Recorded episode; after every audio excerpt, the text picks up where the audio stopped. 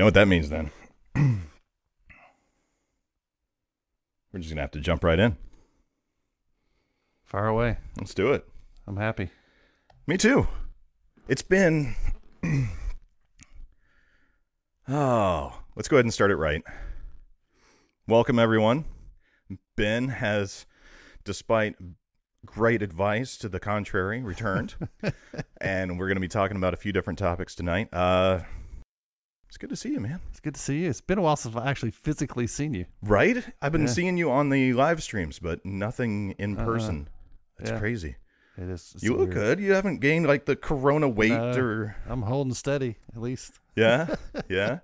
And I don't see the scraggly Corona beard like No. I like I went for. That was I'm- fun. I'm bathing and trimming of the beard. I got to get back into bathing. Yeah, I knew tough. I was missing something. It's tough to go back to it. yeah. Oh my goodness. And I'm always jealous of your hair, but that's just because you have some, That's right. right? All right. Well, enough, you know, flattery, right? Since we last spoke, I mean, we there was no way we saw the next couple of months coming No. because we recorded in January. Yeah. And here it is, June, coming up on the end of June. Yep. Don't know when this is going to come out. It might be July, might be tomorrow. Who knows with the way I like to edit sometimes. um, and I mean, January, we were talking about what it was like being a pastor That's right. like day one. And I, I couldn't help but think this had to be like day one all over again. What's it been like as a pastor? How how are you coping with this? And what is the hardest thing you've encountered so far about this? Wow. Yeah, it's it's almost like having your in some ways your job description completely rewritten or maybe what you thought it was. Um because at least as for me, so much of it's dependent on being able to physically interact with people. Everything from you know, just counseling, discipleship, uh, encouragement to people is best face to face, but then also like the more kind of public ministry stuff, like preaching and that sort of thing. That's way easier to do when there's faces in front of you instead of a camera, and and and and and not even having an office to go into where I can kind of feel like I'm on top of what's happening in among the people in the church. That was gone my all of my administrative help was gone because I and I didn't realize any of this was happening when it when it's when the I, I was happy about quarantine at first because I'm kind of introverted and I was like, well, that's fine with me. But then I was like, I don't even know, and I just realized how dependent I was just on like seeing S- Susan, our administrator, which would trigger my brain to ask her things or to, and same for her she would see me and and then all that was gone. And and then i'm just sitting at home and then the the kids are home and so there's that complication where i don't have set the same like set hours in the day where i'm focused on one thing. Now it's i'm focused on 10 different things at one time. Um and then on top of that just the you know having to think about the technical things of okay i've got to stream. Do i do we pre-record and then release it later? Do we try to do it live? Where do we do it from? Where can we do it? I mean, it was just like all of that happening what felt like in like the span of like seven days. And i had and and on top of that for me it was you know i'm the i have the technical ability to to do all of it. And so I started immediately just doing it and then realized how stupid that was because now I'm doing now I'm like the entire church is on my shoulders is what it felt like. Um and so all of that just it was like a a, a flood, like a flash flood of change all at once. And I still don't feel like I've completely I've got my equilibrium back, but it I mean, it's just like it's too much. And then you know, there's this kind of pressure from I don't even know where it's from. Like that, you know, you have to you have to not only under like be a statistician because you know the government's lying to us, and so you're going, well, what do I do then, right? And, and and and then there's you know you've got to be an immunologist because Fauci's lying to us, and you've got to be you have to suddenly be able to put all this inside of a Christian worldview all at the same time. It's just so there's a pressure there. I think that no pastor I, that I know of has ever been trained for or prepared for to be able to understand charts and graphs and infection rates and and then understand the politics. You know, do I listen to the governor? Do I not listen to the governor? Do I listen to the president? Do I not listen to the president? Um, it was actually easier for me when we were forced by law to do certain things because then I didn't have to make decisions. As soon as they said it's unconstitutional to to tell a church they can't meet for any reason, then the stress went up. As much as I agreed with that decision, I was like, "Yes, that's great. Go Constitution." And then I'm like, "Oh, crap. What a you know, now I'm I have to own my decisions." And that and people immediately were literally like my phone started ringing what are we going to do? What are we going to do? We're going to meet this week. Are we meet Sunday? We're meeting Sunday, right? And I'm like, whoa, wait, wait, this is Friday. you know, uh, so it's just it's been weird, man. And then you know the racism thing. It's like, okay, now you got to on top of solving the pandemic, solve it. Now you got to solve racism by next week. Why aren't you saying anything? Aren't you going to say something? What are we going to do? What are we going to do? What are we, you know? Silence is violence. Yeah. So now you're acting, now you're being pushed in a way, unfortunately, if you haven't articulated your beliefs and just f- you're really thought it out, Mm-hmm. Now you're getting that pressure to say something Yep. before it's ready. Right. And that's never good. Never. Especially when you're talking, speaking into, and it's the same thing with the virus. You're, you're speaking into this environment now that is just a whirlwind of opinion. And it's not just like loosely held opinion. Every opinion is put out there with like it's life or death. And and so to and you feel like you have to respond to all those opinions and tell your the people in your church what's true and what's not true and that's you know probably 20 30 maybe less years ago that was relatively simple to do but now there's too many and so i have to kind of say i'm not going to try to i can't try to keep up with all the opinions and have an opinion about the opinions so that when somebody asks me what do you think about that guy's opinion? that i'm able to like I, you can't do it. You just have to throw up your hands and say it i'm just going to focus on what god seems to be putting in front of me to focus on and that's it. Yeah, because before you know it, you're going to be asked about the leader of QAnon or right Uh, what's your opinion on Chaz leaders right number two, right? Right. It's like exactly. how because the information's out there and we're getting inundated with it. And to your point, it's focused because of what I've learned about digital marketing and the way that it the algorithms are just sharp. They'll figure out what Mhm. presses your buttons. oh yeah And usually it was intended to buy something.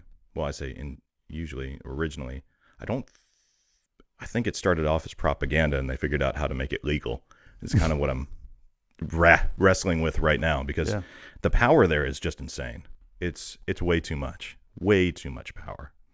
And so every single person on the planet is now not only are they having all their buttons pushed, but they're Mhm. tired. That was something that you and I talked about last time too, which was fun. Um, I hadn't had a pastor on before, and I was like, all right, well, it's going to have to be a four hour episode probably, just so I can get him tired enough to where I know who he really is. Right. Because when you're when you're not tired, you can pull off being polite or yeah you know tolerating people that you disagree with Mhm. but have like a, a real deep seated bitterness against, you don't have to address it. You can just fake Yeah. it long enough. And I'm seeing we're all getting so tired. We're buckling. We're starting to show who we are when we're tired. And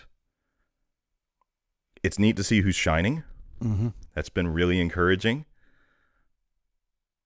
But the level to which people are breaking, um, I mean, we talked about this. A guy that I know well, holed up Yeah. in his house.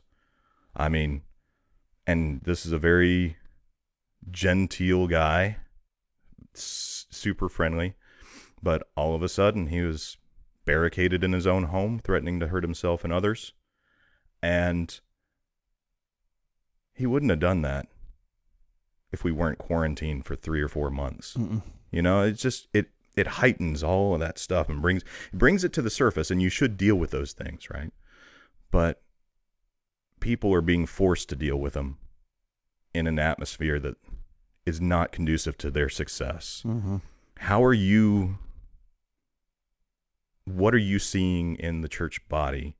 And I don't just mean in your church, but just kind of across the board. Is there, is it creating an a set of extremes, or is it kind of everybody's tension rising together? What's happening?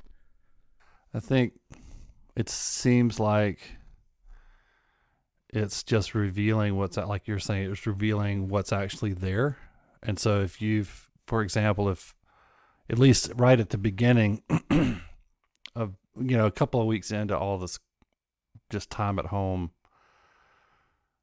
I, I was talking to people and the thing every it was a common thing almost everybody I talked to on the phone would say you know the the right before you get off the phone when the that one moment of real honesty, they would say, "Oh, hey, um, I just wanted to ask you, uh, it's like really hard getting along with my spouse right now, and because you know the things you could avoid by going to work or being busy."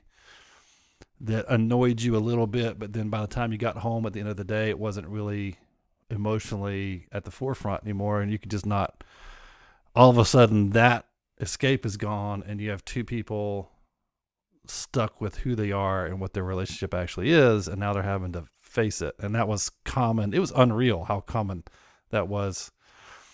And like the first step in dealing with that is recognizing this is not a fluke that will go away when the virus goes away. This is actually the reality that I was not a, not being confronted with until now I think that's happening, and people's f- the fearfulness of not having control over my my my income or my health or whatever it is. People are actually really afraid of. Like I always think of it like that moment right before you fall asleep at night, and you're it's dark and it's quiet, and there's nothing to distract you. Whatever it is is gnawing at you. That little monster just came out to play for everybody and and you know then there's there's people that you realize are just really strong and maybe they didn't know it but they're finding out that they're totally fine and i think it, that to me it's just exposing um the reality of what's actually in people's hearts I've got True Colors stuck in my head right now. Yes. It's, it's just playing on repeat now. 'Cause, I mean, it's really what we're what we're talking about. don't sing it or youtube will I'm not. yeah, I'm just mentioning it might pull it. As long as I don't put flat Earth in the title of the video, though, They- I it'll shouldn't be run into any unrestricted. restrictions because that's right could not believe that. And that brings me back. I was going to ask you about. You mentioned the government is lying. Fauci is lying. Was that a? That's the perspective, or is that your perspective? I don't, man, I don't even know. I I think that's one of the big questions. I think I think we know at this point they've lied to us about some things. I'm not super clear on what they've lied to us about and what they haven't, what they've just withheld and haven't. Um, I mean, Fauci admitting that they said don't wear masks because there was a mask shortage, but they didn't say is a mask shortage. They said masks don't make a difference. That to me is an incredible admission that just sort of went right it's almost like for a lot of people, it just went right by them when he said that recently. And so that to me is the that's a lot of the the fight going on to me culturally is there's a, like a worldview shift happening where there's so much maybe it's because there's so much information there's so much distrust of any kind of authority anybody that speaks with any authority and says this is reality there's this ah, i don't know about that and and the problem is they're right enough when they like fauci lying they're right enough that it discredits and it bolsters their opinion that no one can be trusted and we can't know anything. Therefore, I'm just going to shrug my shoulders and and that brings on, I think, a tremendous amount of depression and when you feel like you can't know anything, um, or trust anything, or trust anything, yeah. and that's a scary that's a scary situation too, and it's it's a hard thing I think in in the church you know, it becomes really important to me to like say, okay, I have to be really careful that when I say something that's actually true, right? Which goes back to like, you know, why aren't you saying anything? It's like, well, I'm not going to add to the noise. I'm committed to that. And so I'm going to wait until I've sorted out this little thing that I'm going to say and I really believe it's true because it's important to me not to violate people's trust because I know that there are people that will believe what I say, hmm. scary mm. as that is. Do you feel they are more likely to believe you as a local authority because they know you than maybe before? Mm-hmm. Yeah, that I think that relational, like they know me personally thing adds a much higher level of credibility but also that makes the risk higher. Um, so if I'm even if I'm typing an email or doing a, a podcast or something, you know, it's one thing to throw something out into the world, and you don't know who's who's hearing it. It's almost creates this boldness, you know, like who who cares? Well, that's what Twitter, the right, the Twitter ranters, that's what they can hide behind. Yeah. They don't have to deal with right. the noise. But when it's like real people in your life, that's a different thing.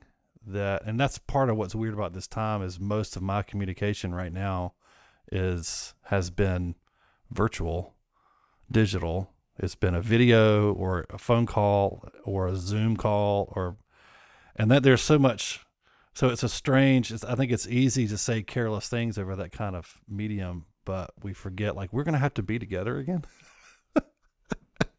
like and and so you can't i see a lot of this like casual careless stuff being thrown around uh you know on social media and going you know you're gonna have to like these are people you actually have a relationship with it's not just people you don't know and that it, it feel starts to feel anonymous mm. and i i'm very curious about what life is going to look like when this is over and what church life is going to look like when this is over. Because I think there will be people that say, you know, I just don't miss it. You know, I could just do without seeing anyone. and maybe they're already kind of kind of reclusive and going, you know, I don't really like people, but I tolerate them so that I can get my religious fix. And when that religious fix can be had online, even might. if it's not as good a fix. Right. Right. It's not as big a high. Right. It's also a lower cost. Right. Like I heard, I, have been these discussions have been happening all over the place with me between with other pastors where they'll say, you know, it's the easiest church invite in the world. All you got to do is say, click here. There's your that's it's you don't have to get in your car and get your kids in the car and get up early and get to church and then deal with all the awkwardness of not knowing people and you don't have to deal with any of that. It's just a click. And I'm, I'm like, yeah, but that's part of it. Right. right. There's some like even a social barrier to entry to uh, uh, uh, uh, some friction that you have to get over in order to be a part of it. There's value in that. And because if it's the easiest invite in the world, like what does it mean to like join a church? What does it mean to leave a church? If you can come as easily uh, with a click. It's even easier not to click, And- right? If that's what we're going to reduce it to, Yeah. and and so I think all of this stuff that was theoretical for most churches under, you know, a thousand people, just a few months ago. Suddenly, for little churches like ours, where the idea of being a multi-site or online venue was ridiculous, it wasn't even on the radar. Because what? Why would we do that? You know, we can fit everybody in one room at the same time we don't have to have two services. Why would we think about online? And all of a sudden, like these theoretical things are, and everybody's solving them differently. And I don't know what the impact's going to be, but I think it's going to be big, long term.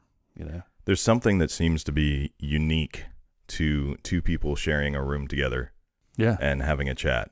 It's one of it's I feel like I see it between this style of podcast and just the guy staring at the camera Mhm. podcast. There's a bit because he's not connected as much. He's Mhm. trying, right? Yep. It's it's a hard thing to do. You pull it off well, I think, but I, there's no way I pull it off that well. I'm going to look at that camera and be like, "Is that out of focus?" Somewhere in the back of my mind, I'm going to be wondering. Whereas I should just be carrying what is going on in the person's eyes in front of me. And I think we see with more than our eyes. I think Mhm. we see with everything our ears, the tension in the room. I mean, there are certain intangible things that cannot be, at least yet, simulated over an electronic connection. Mhm. Uh, that's there's something that's not being fed, I think, Mhm. possibly. And when we come back, I wonder what it's going to look like. Like the guy that got really comfortable with being mouthy online. Is he going to walk away from church with a black eye one day? I mean, like, we're going to have to learn all this stuff over again in a lot of ways. But then again, I was at work the other day. This is the first day I've been back to work to do anything. We had a project that just that, that was unavoidable. And it was like we never left. And that Mhm. was a bit disturbing. It's like, are we just going to forget that this happened? Yeah. And it's so common, I think, for us to go through a major tragedy or a major life changing event as a society. I mean, think September 11th. Mm-hmm. The reason we kept saying we'll never forget was so that we wouldn't forget Right. because we do. I mean, it just doesn't take long. Mm. And what are what's it going to look like when we forget that this happened?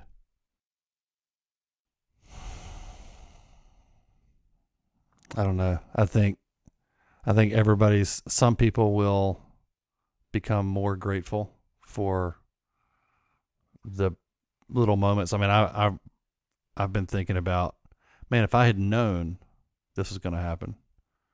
It's like we had like I was this is what I was what made me think about is we the week the way the quarantine landed for us was it was we we had one Sunday where we could meet but probably shouldn't.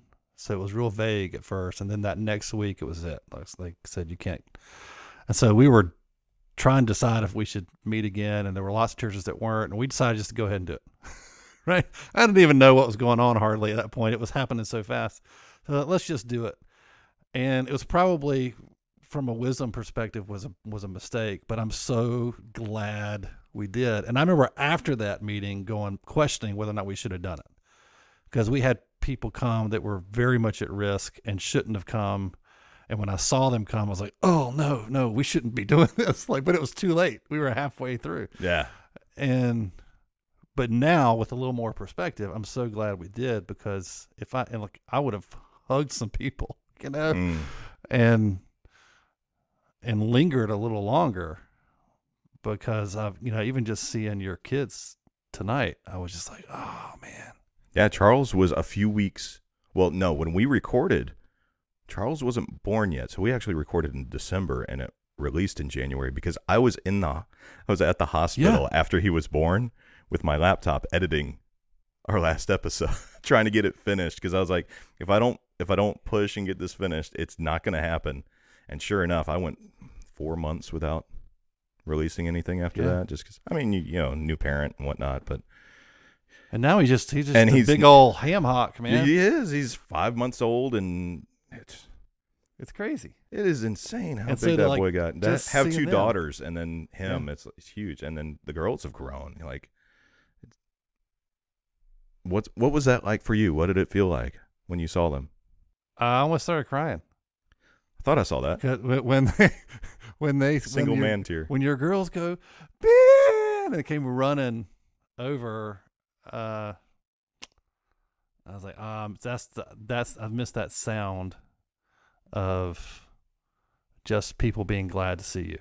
And especially the kids um but you know grown-ups do the same thing with each other. It's just not quite as free you know? Um th- those things like you're describing like there's no substitute for unless you're together and it's intangible but you know by somebody's face the, way it lights up when they see you that they're actually genuinely happy to see you and it's not a pretend thing and it's so subtle i don't know how you it's hard to quantify it but you know it and when you are a part of a community where there are multiple people at least that genuinely light up when they see you and are happy that you're there.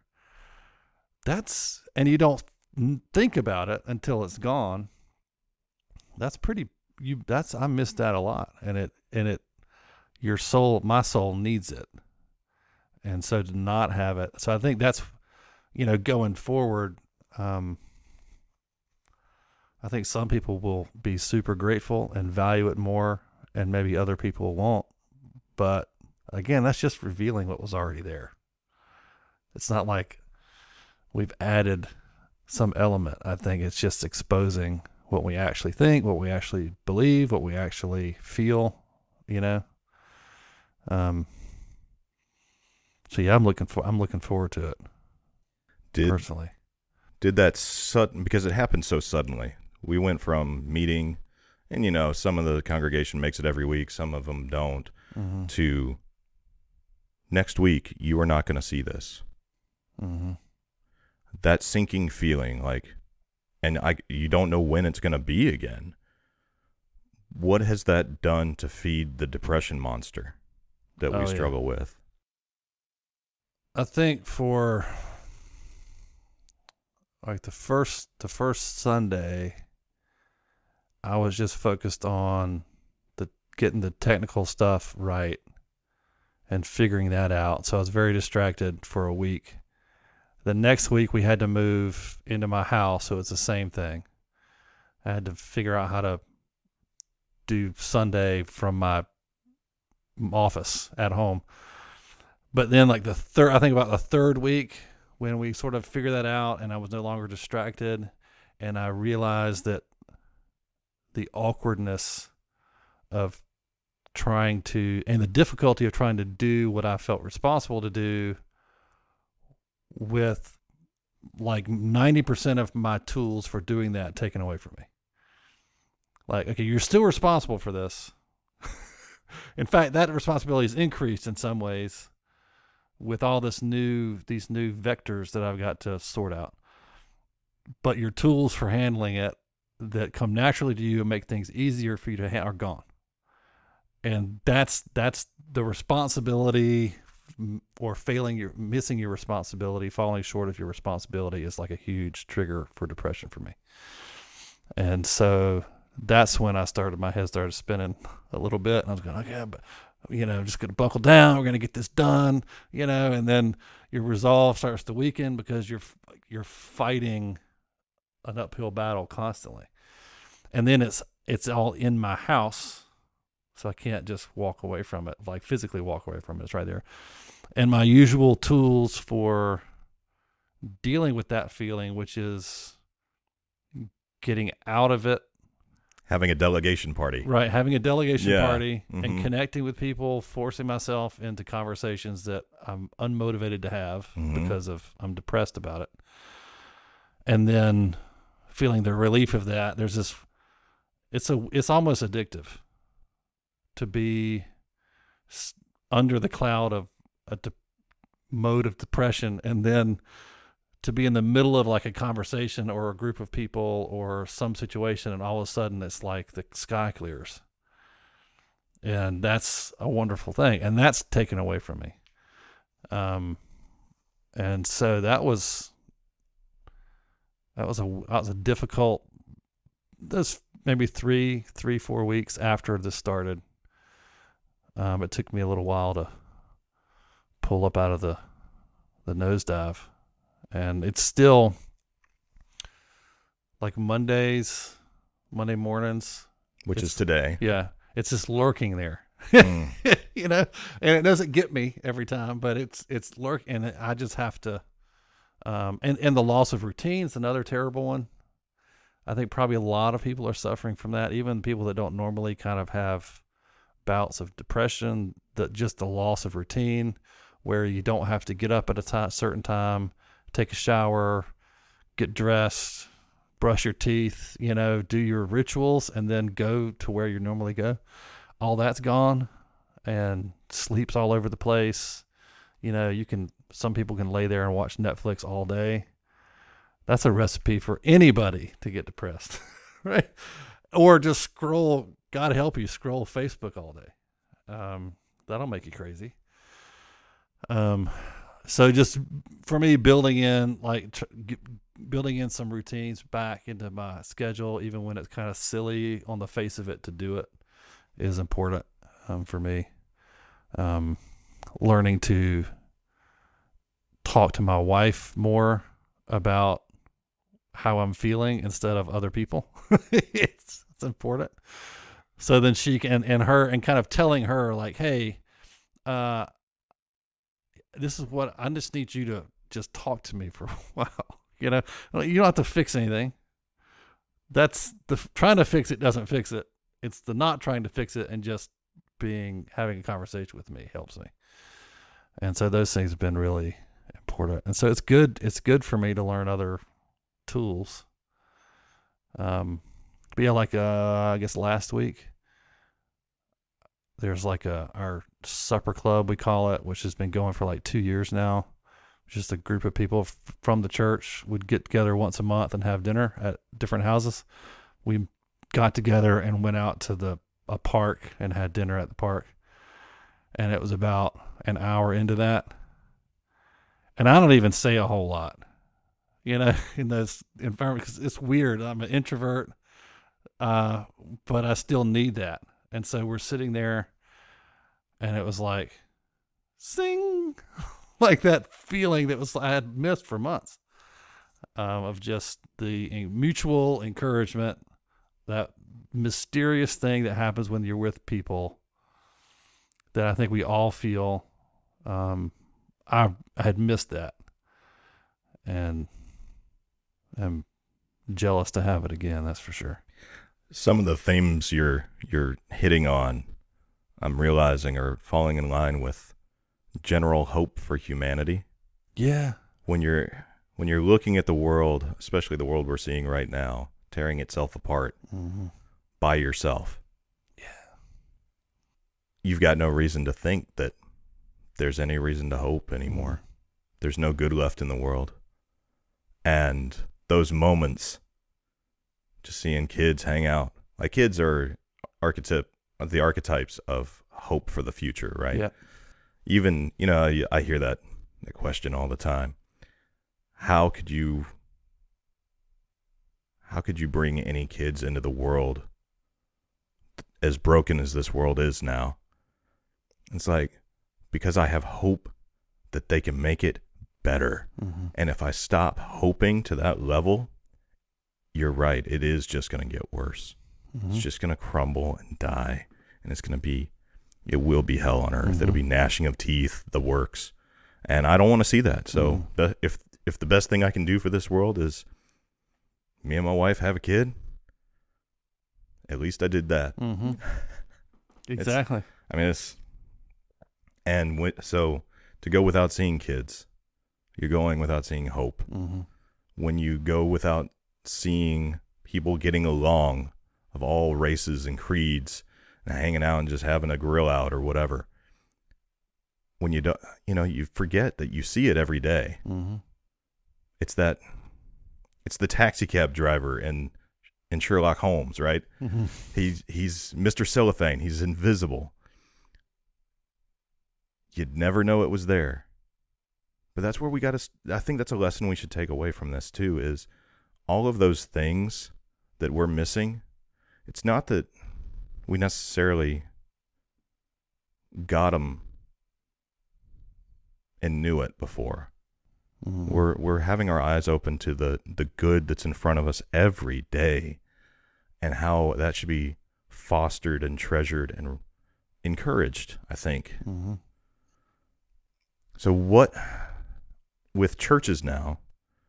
We've got a situation now. I haven't seen it turn bad yet, but we've got a situation now where, if I'm counting right, about seven people are running the production for your church right now and streaming it, and it's acting as a replacement. A cheap one, Mhm. admittedly, right? It's it's not what we're looking for, but the the broader audience, the maybe the the the less I don't want to say less sophisticated, but I'm gonna anyway. The less sophisticated follower of Christ, right? Mhm. That just says, "I did, I checked that box. I'm good. I'm good enough today." Um, they're gonna start flocking to anybody is a concern of mine because anybody can make this. Anybody can run it. I mean, you're not going to have to have a church constitution. I could instantly say this is Chase Ellis Church. I mean, mm-hmm. right now, and there's no difference. It- it- there's no, there's no prerequisites, no screening processes, and as far as anybody knows, I'm an ordained minister, and mm-hmm. I am preaching the truth to you. If government is lying to us, which I would say up until the 40s, we really didn't question that too much. And I don't think we had as much reason to back then. But when we started dabbling in mind control programs and propaganda machines and, and learning from our enemies in those areas, uh, something went dark. And I'm genuinely concerned that the church, uh, as far as the high visibility church, is going to have an opportunity to fall into that same trap. We're learning how to work algorithms and Mhm. get viewers and build up fan base, really, is all it is. How do you see that progressing? And what are some good ways to avoid falling into that? Yeah, I'm worried about the same thing. Um, I mean, I kind of joke about it, but it's actually not too far from what I actually think could happen, which is are we going to end up with like five, you know, just well known online preachers that everybody can kind of, because they're so good at that one thing, and everybody just tunes into them? Or are we going to end up with a thousand horrible preachers uh, catering to little niches of, you know, well, you you want a guy wearing jeans with a tattoo of like a Hebrew word on his forearm, and uh, you know, some kind of weird toboggan or something, and and he's you know just wants to rap with the kids or do you want a formal guy in a suit? I just Dude. saw Michael Scott trying to rap. Yeah. That's Yeah. what I, that's how I Michael. Scott pastor. Yes. Um, you know, that guy's that guy exists out there, you know, and, and he's online. And but and so either one is is horrific because it's detached, which is not what it's supposed to be. So I I think somehow we have to keep all of it rooted in real relationships. And as long as that's true, it's like I'm comfortable right now doing a live stream of our church service and putting a reasonable amount of effort into it because most of the people, like the reason we're doing it is for people that are a part of us, like physically a part of our community, but they can't be there. So that I'm totally comfortable with because there's a connection beyond just ones and zeros. But we also have some people who during this time have fallen in through, you know, maybe somebody shared it on wherever or who knows how this happens, but that I'll give you like two examples. One is somebody who has had never heard of us and somebody shared it on Facebook and then that person shared it on Facebook. So this person's like two, maybe two steps removed from like relationally from us. They've started coming to the Sunday morning live stream in the middle of quarantine, commenting, saying hi, people getting to know them, a whole whole thing. And they're planning to actually come physically at some point. So that's to me that's that's an interesting they're local. That's interesting positive to me. I, I'm happy with that. Another example is somebody who lives out of state and I know them personally. They visited before when they've been in town, but they live out of state. Their church is not doing much online right now. And so they've been joining us online on Sundays. Do you feel like the mistress? Yeah. Is that how it feels? Like they're married to this church, but they're cheating on their Right. church with me? And so it's a weird zone to be in right now. And I'm kind of okay with it right now because of the situation they're in. It's like, okay, their their church for who knows why, but their church can't do much online or won't do much, whatever. And and so they're just doing what they can. Okay. I'm fine. I'm okay, but I'm nervous. Sure. you know, because what about when it's over? What about when the church they're committed to begins meeting in person or whatever, whatever their next step will be? Are they what are they going to do? What do you think the line's going to look like where what we've put in place to maintain unity becomes the very thing that's dividing us? Mm-hmm. What is that going to how does that look in your mind? Terrible. Well, that's the result. it, it, you know, and I, I- well, it's been brewing for a long time. I think at some point, like for for us, it will look like create trying to somehow walling off things a little bit for our our community, and by that I mean people who. It's weird you have to even quali- say this, but by that by the word community, I mean physical in person community, interpersonal relationship. Um, I think you have to wall it off some somehow. I don't mean like you can't like because I'll still be happy, for example, if somebody's out sick and they can't come to church. I'm happy for them to to tune in. I think it's cool to be able to sit in their bed, sick with the flu, and watch the service and see people and hear the sermon and all that. I think it's cool. yeah, my heart's been for the shut-ins for a long time, Right. the nursing homes, the those who are chronically ill and just Yeah. unable to make it. I I thought streaming and moving in this direction was going to be very useful for Right. them and be genuine, at least not detrimental to them, right? Right. Um, so yeah, I see.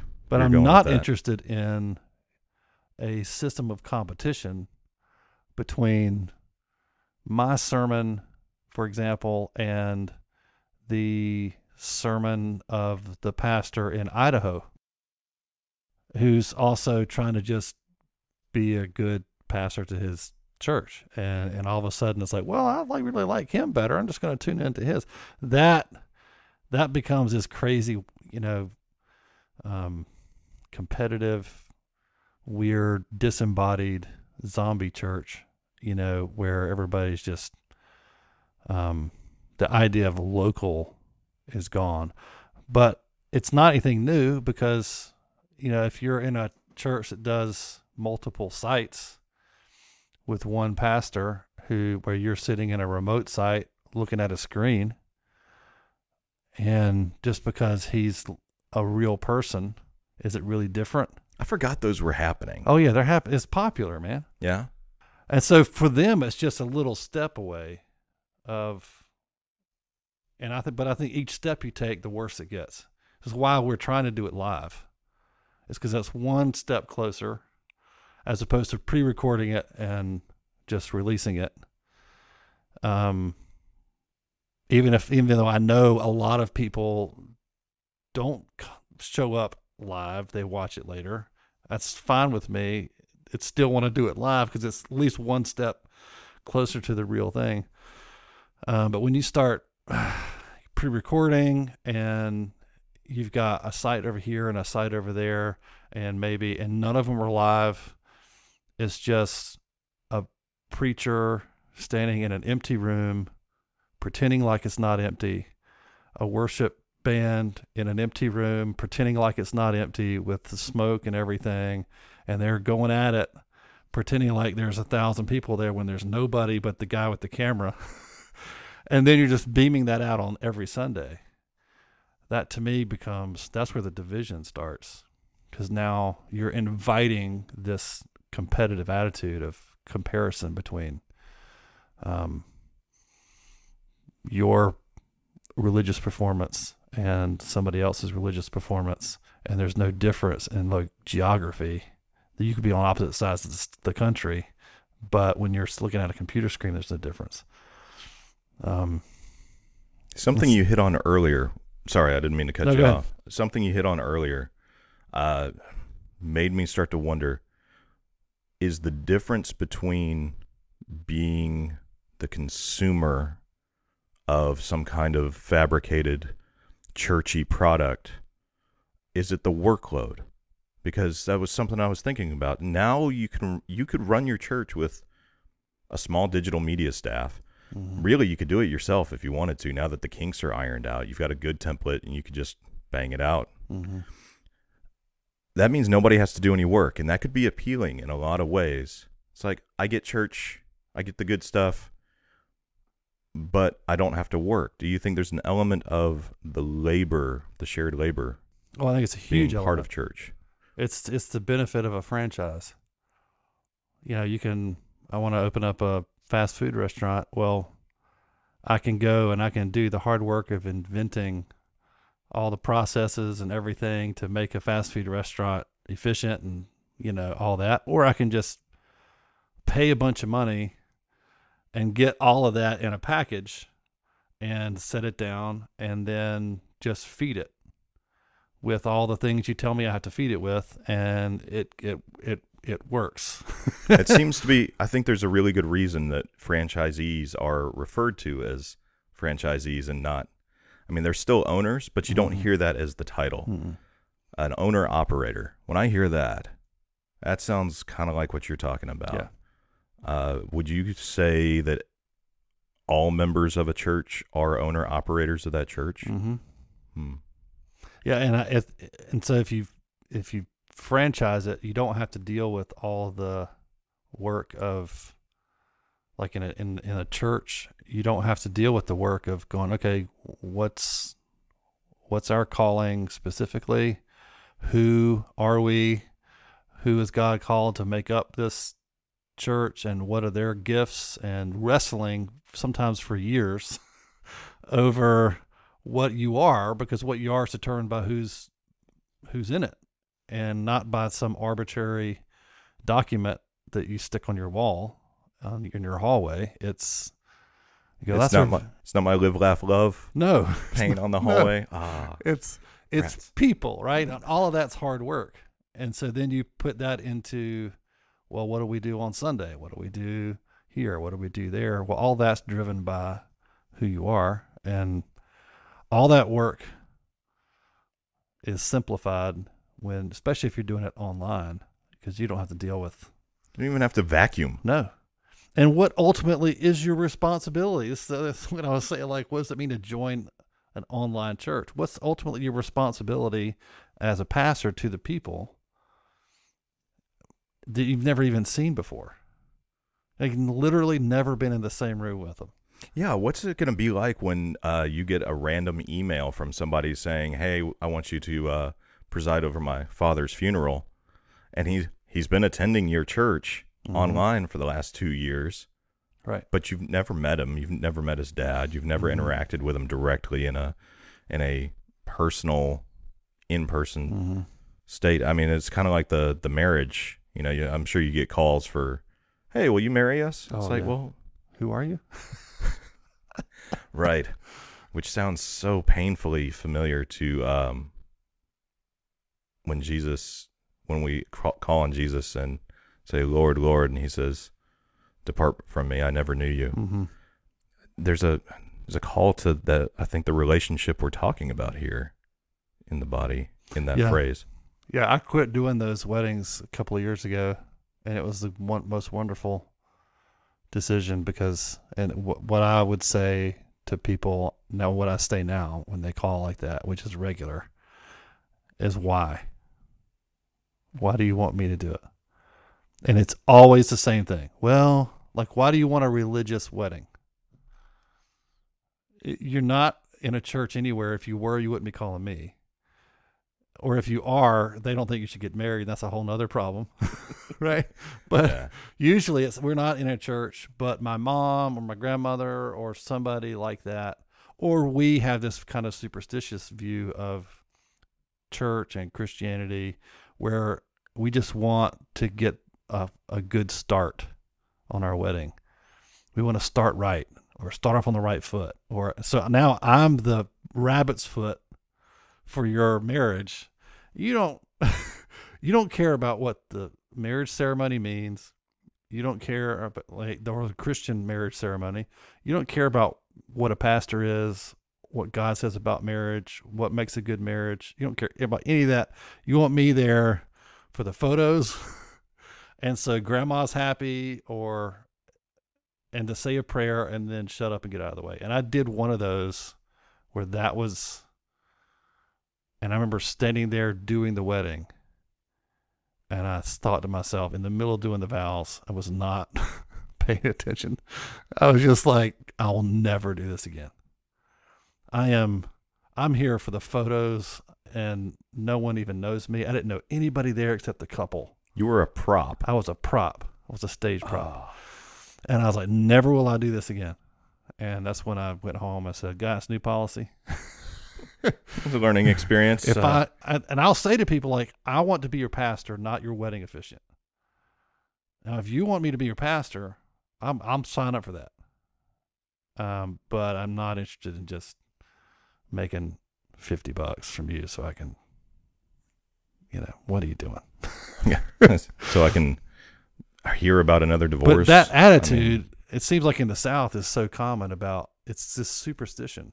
Mhm. Yeah. that it's Christian superstition. It's we want you there when somebody dies and when somebody gets married to say some words and kind of provide some kind of super equivalent of a rabbit's foot or fairy dust and then please go away.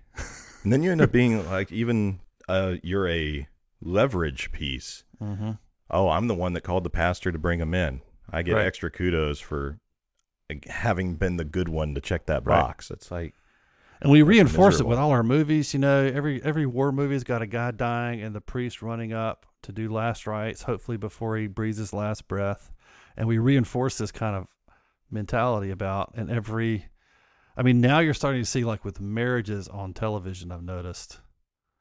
Rarely now do you see an actual minister there. It's usually some authority figure in the cast that is and they we just watched a show where there was a wedding and it was the authority figure on the show the dad figure. He got his ordination online so he could do the wedding vows do the perform the ceremony. And then i'm going now you've cheapened ordination. You don't even know what that is. And then and then there are no vows. It's just the an expression of my love for you both the couple, one person writes their own vows. It's not a vow. Like it's there's no promise of future love there at all.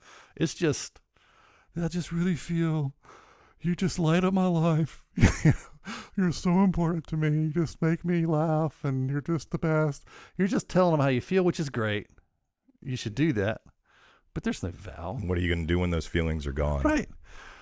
And to me, it's all wrapped up in the same kind of perspective that we're reinforcing with this online stuff. And I mean, I think the counter argument to that is going back to the online thing as well. If there's this whole like noise of all these kind of unqualified, disembodied churches out there that you're describing in our bleak future, um, maybe what we should be doing is sending a good voice into that Mhm. noise. Well, that's the po- the good politician argument, Right. right? government's corrupt, so let's send more Christians in Right. to be politicians. And you think the tide can be turned? I don't. Do you think that's how it works? I don't think that's how it works. I think that the the way it's been talked about in church circles for many years now is like the funnel. Is that you have a big open door, front door. That's the top of the funnel. That low barrier to entry, no friction whatsoever. Um, great custom, and they use customer service models to make that happen. And then the funnel, then the back door is very small, and you slowly disciple them. That's the funnel into more and more godliness and more understanding of what Jesus meant when he said, Take up your cross and follow me. So you don't put the take up your cross thing at the front end, you put that way at the back end, which weirdly enough is also what cults do and secret societies and Yeah. but it's not at all what Jesus Jesus flipped it right. right? And he put the tiny end of the funnel up front. And he said he made it really hard and confusing, and said crazy things like "eat my flesh and drink my blood," and um, was constantly trying to thin the crowd out and offend people so they would leave. And he didn't like crowds. He was always moving away from crowds. And then, then you climb your way in you get over all your offense at him and because you're like, who else has the words of life but you? And you just keep following him. That guy gets through, and then the back end is this glorious ease of eternity, right? Where the funnel's going the other way. And I just think that's how it works. Do you think there's uh, a pragmatism to that model where you step people into a deeper understanding of Christianity?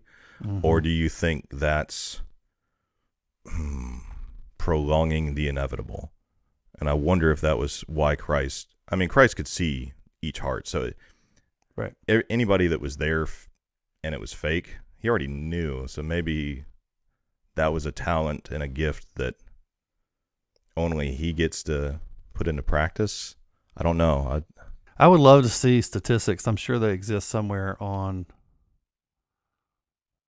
you know, in that in that model, the funnel model, if because there's lots and uh, all these I shouldn't say all the big churches, but that certainly in the 90s that was the way mega churches were structured, most of them. I like to see the numbers on how many people it's when it gets when the funnel shrinks down and they realize, oh, this is going to cost me. It's going to cost me relationally because I got to hang in with people that I'm mad at, or it's going to cost me money, or it's going to cost me time, or it's going to cost me my life to keep following this Jesus. When if those people bail, or if they actually finally get over that, I suspect they bail, and they shift to another church somewhere that where it's easy. or they just are guilted into staying, Right.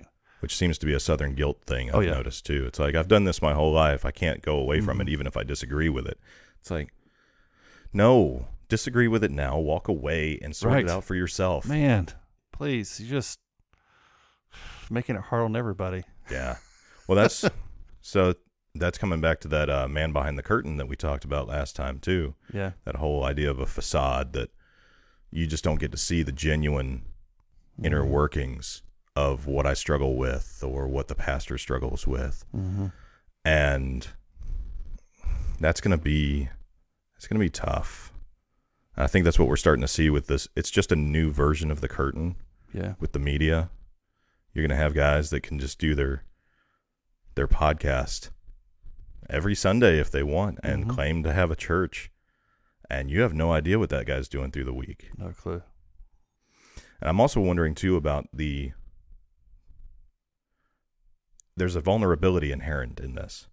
If you've got people that can just freely join online, there's going to be disruptors.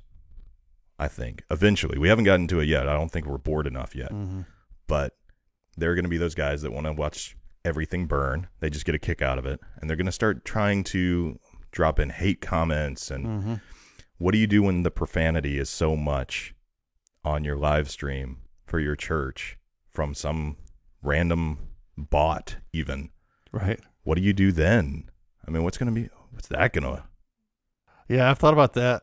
I mean, it's funny. Like I, I started blogging back. I, I'm always late on these trends. You know, I'm I'm I'm not so late that they're dead.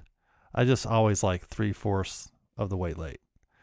So I started blogging as right as the blogging kind of revolution was starting to taper off. but I remember like the you know back then it was before Facebook was a big thing and so most of the social online interaction was happening in forums and on in the comment section of blog posts and so i'd have lots of comments crazy comments and i kind of for myself i developed kind of a way of approaching it like i'm i'm never going to delete a comment but i will respond to it if i have to but i usually wait for the if you got a good community going they'll they'll deal with it for you it's the same way on facebook Sometimes you just leave it and let the dogs fight each other. Sometimes you jump in and you kind of develop a sense of that. i don't know what you're talking about i haven't done that recently at all and, it's, a really, it's a I think it's a skill you learn. I don't think it comes out because it's a weird world that online. But then on like YouTube, the YouTube comments section, I mean, it's dark, man. It goes dark fast. It's a dark and seedy place, the comment section on YouTube. And so I don't know, man. I mean, I think I tend to be, I'm a little bit probably still an idealist and a little naive. I mean, like on our live stream, we have like basically all the elders in our church are moderators. So, I mean, I've got that much in place. But if things get really hairy, where like I'm anticipating a time in the not too distant future where activists just call churches and ask them pointed questions. So you can get on a list and this so they can protest you or try to cancel you or whatever. I you know, will you perform a marriage between this gender and that gender? And they'll go through a list and you're gonna you're either gonna answer or not answer. But I see the same thing can happen online where they just find where who are the churches that are streaming right now? Let's go and intentionally just try to destroy it. yeah when are you going to start getting reported when are you going to start getting Mm-hmm. marked as spreading false information Yep. from somebody who believes something different Yep. So like my my concern ultimately is that we won't be able to use a a platform we don't own. I think that's we'll get there eventually where like a place like YouTube or Facebook or those platforms will be Er, just about if if you are a Christian church unless you are just not ever saying anything like really worth saying you're just you're going to be deplatformed and you'll have to build your own you have to roll your own you know streaming service or but even that like even in Canada it's it's the government. And so if you put it over the airwaves even if you own this both the end point and the starting point of that broadcast if it goes over the air and you say certain things you can get fined egregious amounts of money shut down Yeah. effectively i mean Yeah. just economically they didn't have to Mhm. come in with pitchforks and Yeah. torches they just hit you with a fine that you can't pay But I think like the church has always found a way, man. oh sure I mean, we'll, it might be handing handing out thumb drives. You yeah know? And, I- I've act I almost fi- I wrote a short story on that once. Where the the last Bible was Mm. on a drive and it was being shuffled around trying to get to the mainframe to where it would permeate society once more as a virus. yeah, So you couldn't get the Bible off of your device.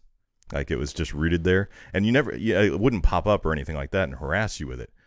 But it was there if you needed it, was the idea. And yeah, it's definitely yeah. we're seeing it's it doesn't even have to be as contentious as religion or politics right Mhm. now. Yeah.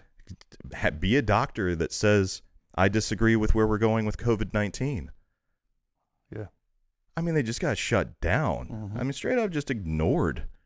I mean, and suppressed. Mm-hmm. And then here's the big one right now.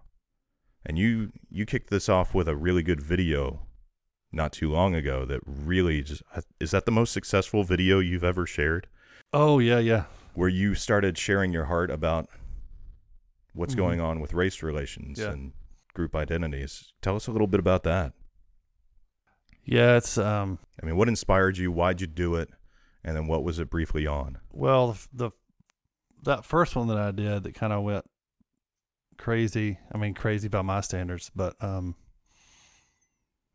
was just exp because I saw the George Floyd video and I had a weird I had kind of two reactions. One, I was like really bothered, and then realized why I was bothered was not because first I thought, well, it's it's, it's a guy dying, like I'm watching somebody die, And which is terrible. yeah, I which is awful. why are we watching that in our living rooms Right. now or offices? But yeah.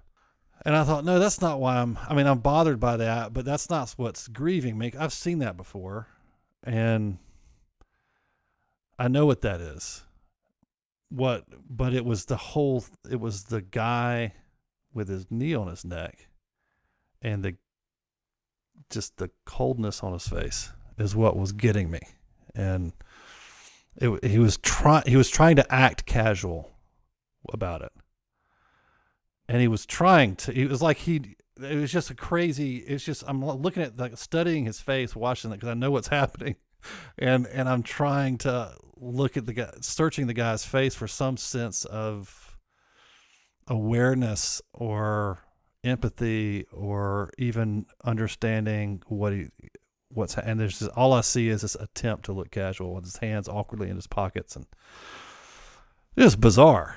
And it just really grieved me and so that's kind of what uh, uh, motivated me to and then i started seeing the riots and um here in greensboro even um and something about the video came close you know 'cause seeing that this was you know i wasn't watching riots in la Mm.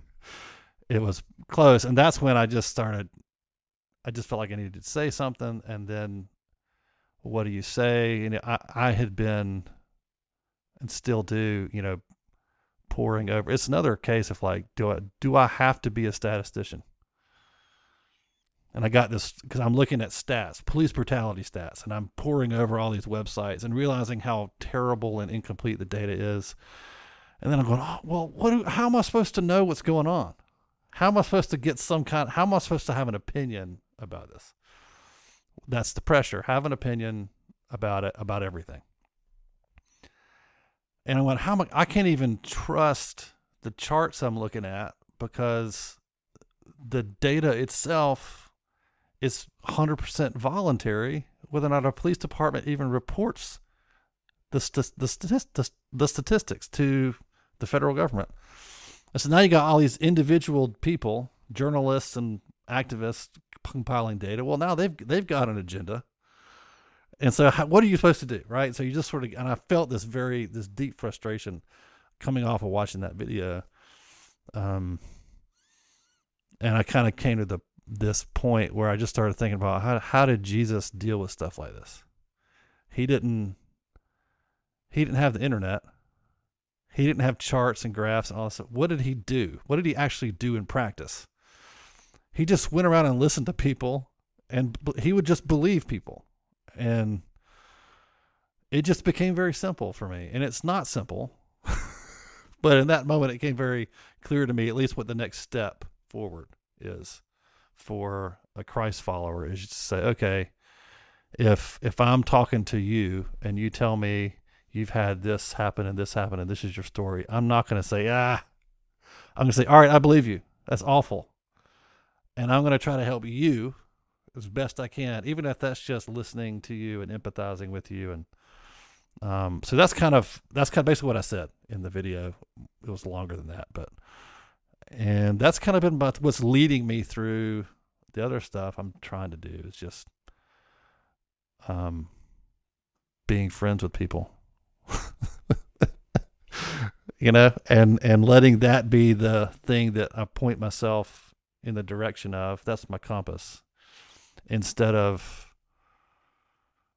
trying to think about the whole country and what the trends are and what the data is and talking about it like it's this removed thing from me. I think maybe that's part of the impact of that George Floyd thing is it at least for me it felt close to me instead of removed. It wasn't a data point. There's something about that that for, I think for everybody felt a little personal and closer to home. And so that's kind of how I'm like locally that's what I'm doing. I said, okay, tell me your story, man. And it's another dude that lives down the street from me. And that's a different thing, I think, than debating online about all this stuff that is so removed from real people, it seems like. There's something about that that I genuinely, just hearing you describe it, appreciate more than seeing you change your Facebook profile picture. Exactly it seems that it has a workload to it. Mm-hmm. Kind of what we were talking about with just being a part of any community. We were talking about it as a church, but yep. if you're a member, that was something that people didn't get there for a while either is you can be a church visitor or a church attendee, mm-hmm. but there's this title that we have floating around there called member. Mm-hmm. And what is what that usually means is you have adopted some level of responsibility in making this happen. Yep. It's not that you're paying for tickets every Sunday. Mm-hmm. You're not that's not what the offering plate is. It's a a willingness to bear up under the community load. Right. And I mean I, I, I can see the case being made for visual solidarity with changing Facebook profile pictures, mm-hmm. things like that. I, I I'm not trying to knock that. It just seems easy. It's so easy. And the best things are All not you have easy. to do is click. And then do you feel good about yourself after that? Do you feel like you you're helping?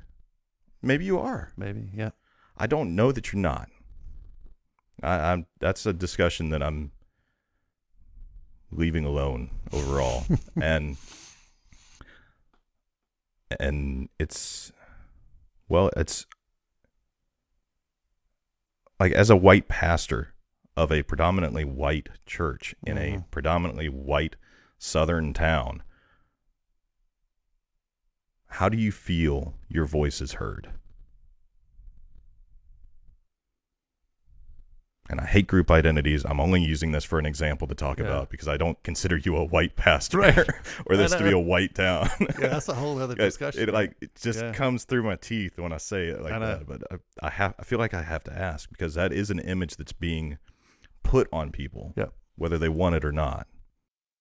I, it's it's it's I'm still figuring that out. It, it I think people that know me probably hear me differently, and this is kind of the point. People that know me, I think, hear me differently than someone who doesn't know me and just sees the categories, right?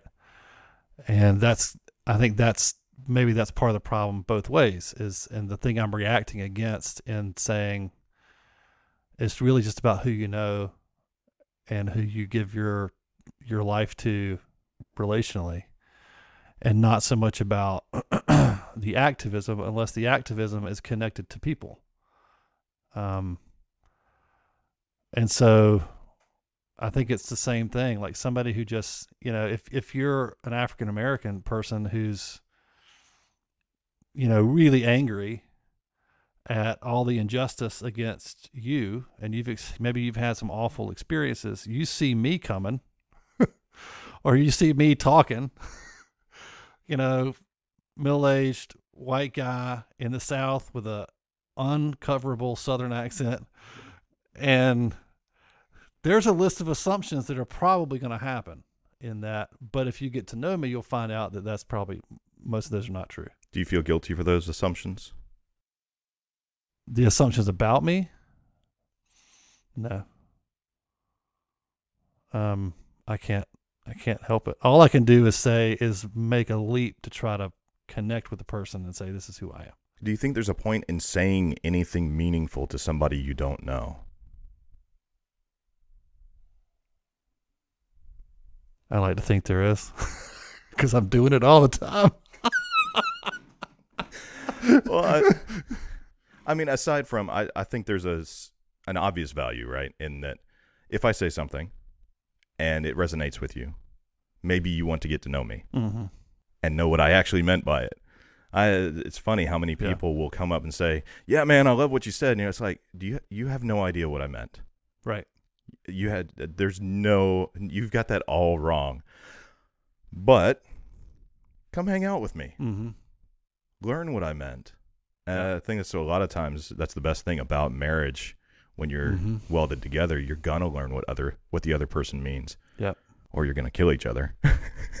it's just And it's a weird thing right now. It seems like that we're most people, no matter what category, social category you fit in, no one lets you decide what you mean. yeah. It's I know what you meant. I get to decide what you meant. Not I get to decide how I feel about what you meant, what you said. I get to decide what you meant by what you said. And if you say, no, no, no, that's not what I meant. What I meant to say was XYZ. Let me say it a different way to kind of get what I meant across. It's like, no, no, no. I know what you meant. It's like, how do you know what you meant? You're not in my head. This is the lang- that's how language works, right? Is it's it's the meaning of what I'm saying that's important, and and not, and then conversation is dead. Do you think you can be racist without intent to be racist? 'Cause that's something I'm grappling with right now. One of the things we have to prove in court of law for a crime to have been committed is usually you have to prove intent, especially with murder one. Mm-hmm. Racism feels like murder in my mind. right? Like that's the same heart.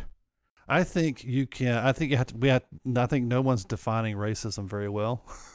That's part of the problem. So I think you can be. You can make assumptions about anybody based on anything, and not be aware of it until you get to know that person and realize some of your realize you had some assumptions that you made. I mean, I've done this. I mean, many of my favorite people right now in my life, I totally didn't under your exact example. I didn't understand you at all. it's like who is a chase guy? What? But I was intrigued by it, and and so and and so there's a It's like a train wreck. yeah. I think that's right. I think that's a normal part of how relationships work. I think that stuff can be you can do that without knowing you're doing it, and I think a lot of people do that. And so you can do that about a person based on all kinds of stuff. I think that's a different, a subtly different category from racism. And maybe maybe somebody would argue and say, well, that's a form of racism. Okay, whatever, but they're different. They Then- manifest differently. Right.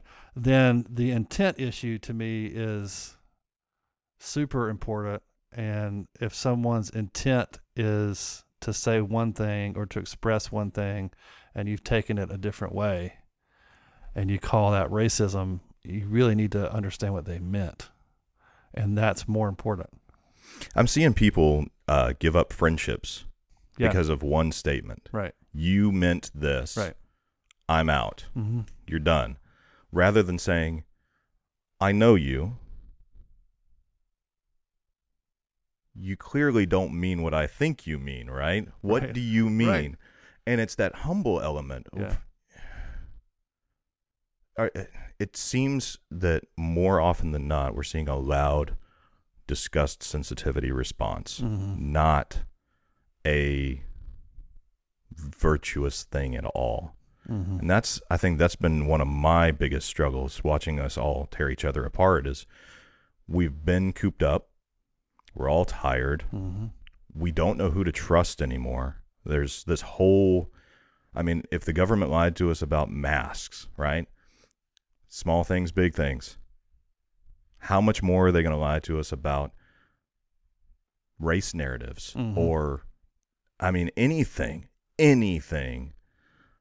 And people are I mean just tensions are high and we're Mhm. buckling under it and we're starting to wonder we're we're just starting to react. Yep. We're being reduced to a primal response in so many ways Oh, yeah. socially. And plus we're out of practice. Mm-hmm. And we're on digital media where it's easier to posture and Right. not have to get hit in the face. There's something about threat of violence in a discussion, which is an interesting Yeah. study. i I'm not going to get too far into that one because it you instantly get accused of being sexist later. But yeah, it's a real thing. Like Mhm. when I talk to you, you're a bit taller than me. Fists a bit bigger than me. I'm gonna be. I'm not gonna be as impolite as I can be. Yep. On, on online, I'll be as impolite as I can get away with. Mhm. It's tearing us apart.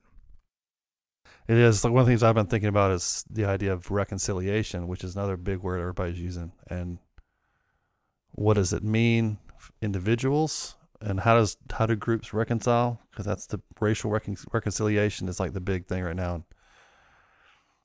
And certainly, an important element of it because I it makes me think back over all the years I've been pastoring and how many probably hundreds of times I've sat with two people whose friendship has fallen apart because of something that happened between them and they're trying to make, fix it and they're having a hard time.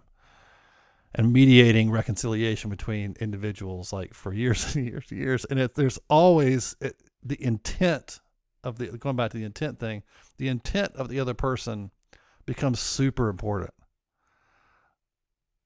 And and being able to say okay because usually it's that person loves me but they said a mean thing or did a mean thing and they hate that they did it.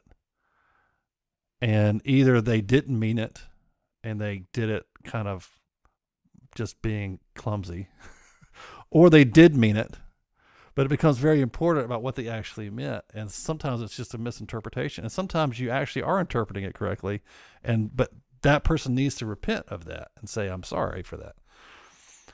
But just disregarding intent completely is there is no i don't see any way for two people or two groups of people to reconcile without dealing with intent. Like what do you what did you mean by that? What's in your heart towards me?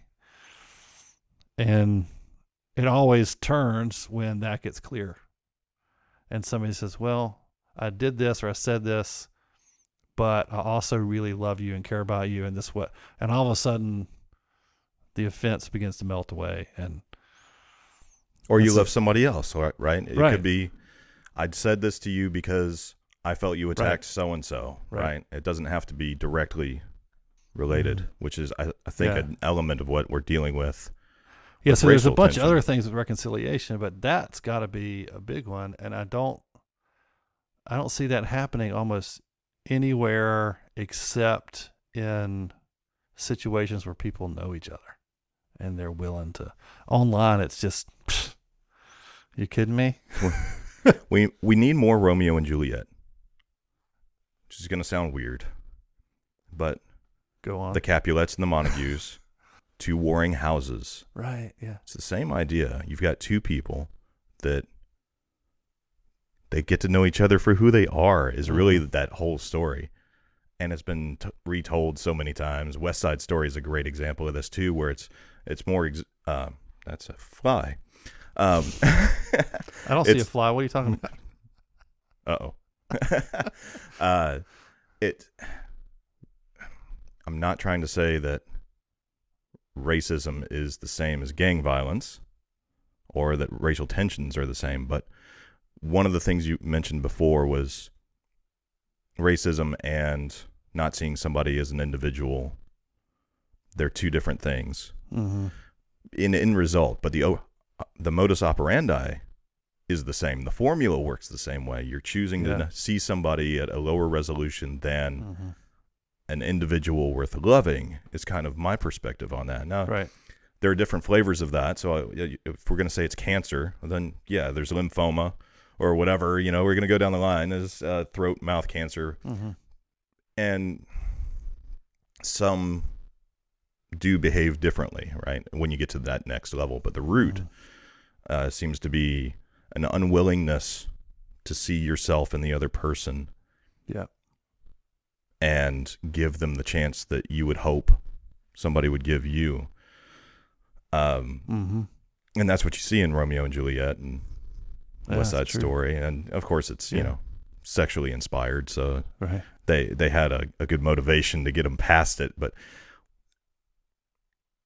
in Romeo and Juliet, you had the priest as a mediator a bit, trying to speak out. Who do you think is going to be the mediator? Who can be a mediator? Uh, well, first question: Hatfields and McCoys. They finally buried the hatchet. How long ago? It was like Right. 1990s. Yeah. Um, so we're talking about groups of people who are choosing to not get along Mhm. over old, multi-general, generational Yeah. hardships, and there's not even the race element that's involved. Like they Mhm. intermarried back and forth a few times. Uh, they're Right. fa- they're their own family. um, have you you talked about seeing individuals reconcile, but have you ever had to reconcile two groups of people? And what was the dynamic shift there? And then just we can wrap it up with can groups reconcile, or do they have to be?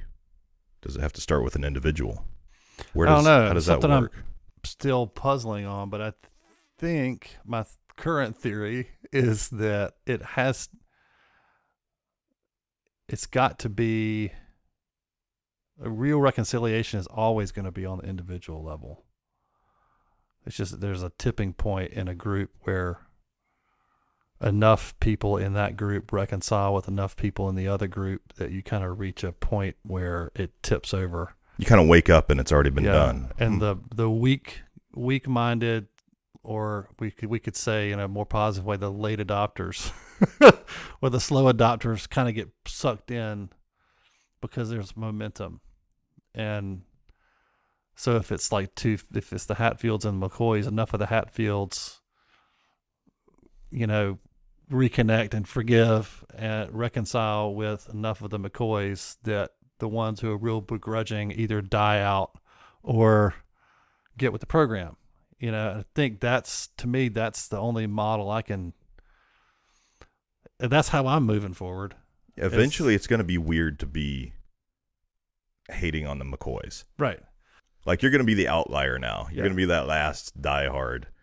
Yeah. So like I'm in this little pastors group in our town and we're that's kind of our approach right now is we we're doing this little dance where we're trying to figure out who, who can we all get along? Do we like each other? You know, like uh, the high school dance and the dance floor is empty, but we're tiptoeing out and there's people that I'm connected with more than others and we're just kind of figuring that out. We're talking about more and more personal important things and that's but the whole vision for that is to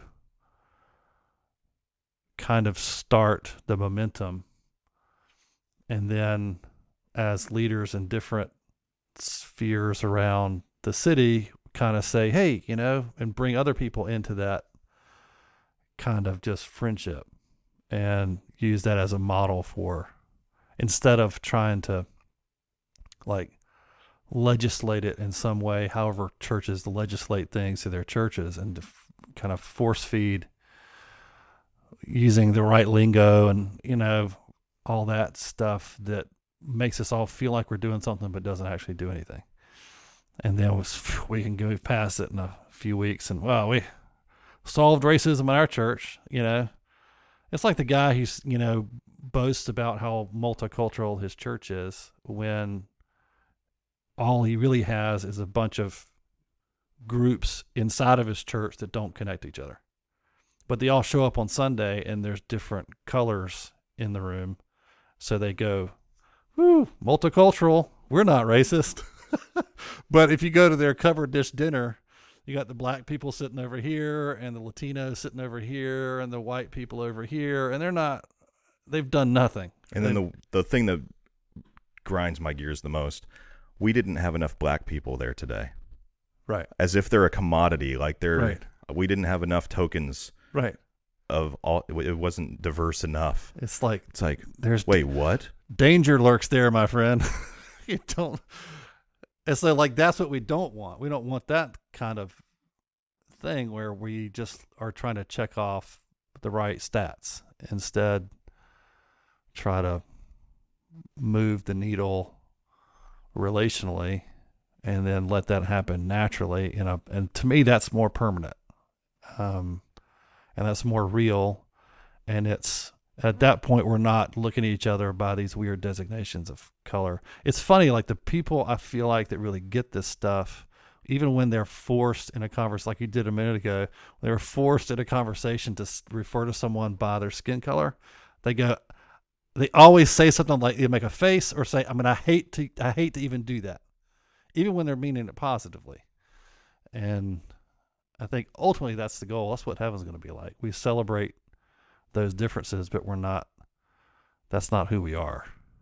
And that's the goal. And i don't think reconciliation happens by you know some declaration you know um, there's a lot of you know people doing letters and signing the letters and petitions and to me that's the same thing as changing your facebook profile. It might not hurt. It might. I don't know. But is it going to do what we want it to do? I don't think so. I think the only way to do that is act like the church to everybody you know? One of the things I've had to stop doing and I'm working on really hard, I'm not very good at it yet, is when it's a big topic, remembering that it deserves a long answer. yeah It deserves the effort and articulation and distillation of thought. And anytime you shorthand it, are you, you might be doing more damage than good. mm-hmm. Now I get there are some points where you say I've exhausted those efforts. I have to get it out as it is. Help me build it better, right? But that has to be Right. the the intent. It's saying it's admitting that it's inarticulate and we want to make it better. mm-hmm. To say that a certain mantra is bulletproof and if you argue with it or pick Right. at it it might have it, that mantra might have resounded with you but it didn't with me Mm-hmm. and I'm trying to understand you better, and you're just going to label me because I'm the only reason I wouldn't get it's because I'm evil. Mhm. Like, what kind of perspective is that? And we're, it's getting worse. yeah Maybe, maybe we're just seeing it more. Yeah, it's, It's a it's lot like we're media. just talking to each other in 140 characters or less, and there's no way to really articulate the these hard things. I mean, there are Without- volumes and volumes on these. Yes. things. Novels and novels, you know, it's amazing. But I, you know, I don't, you know, back in, you know, when MLK was doing his thing, like he kind of emerged as one guy who sort of represented at least the majority of that movement. And there was, and now it's so, there's no head of the snake, which is one of the, you know, unique things about what we're seeing right now is there's not like one leader who's organizing marches and speaking for the whole group. It's distributed. There's a lot of self-professed Right. speakers for communities, and that seems to be problematic. Yeah. because nobody's electing them. Yeah. Right. No. Nobody's saying, "Hey, I really want you to be that Right. person for us." They're saying, "I see a disenfranchised community with no voice. I have a voice. Right. Let me be your voice." I'll be your voice. They're not even saying, "Let me be your voice." It's like, "I'm already being your voice." right. That's not working. And no matter how many people say, no, you don't speak for me, it's, it doesn't. That's a weird, to me, that's a very strange. I don't know. It's so fragmented. The culture is so fragmented. For me, it's, I spent maybe three days trying to like think through that. And now I'm just like, nah, it's a non starter. You just, to me, like reduce it down to who am I actually responsible for? The parable of the Good Samaritan for me is huge the guy in front of you. just the dude in front of you Yeah. or the people you know maybe it's 10 people or one person but who's in front of you deal with that What do you think of? So I've seen this a lot. I saw it. It's- I, I can't let it go. Samaritans' lives matter. Have you seen this? no i haven't seen that Yeah, that's the argument. Is like Jesus wasn't racist for saying Samaritans' lives matter. Of course, he didn't actually say that, no but that's interesting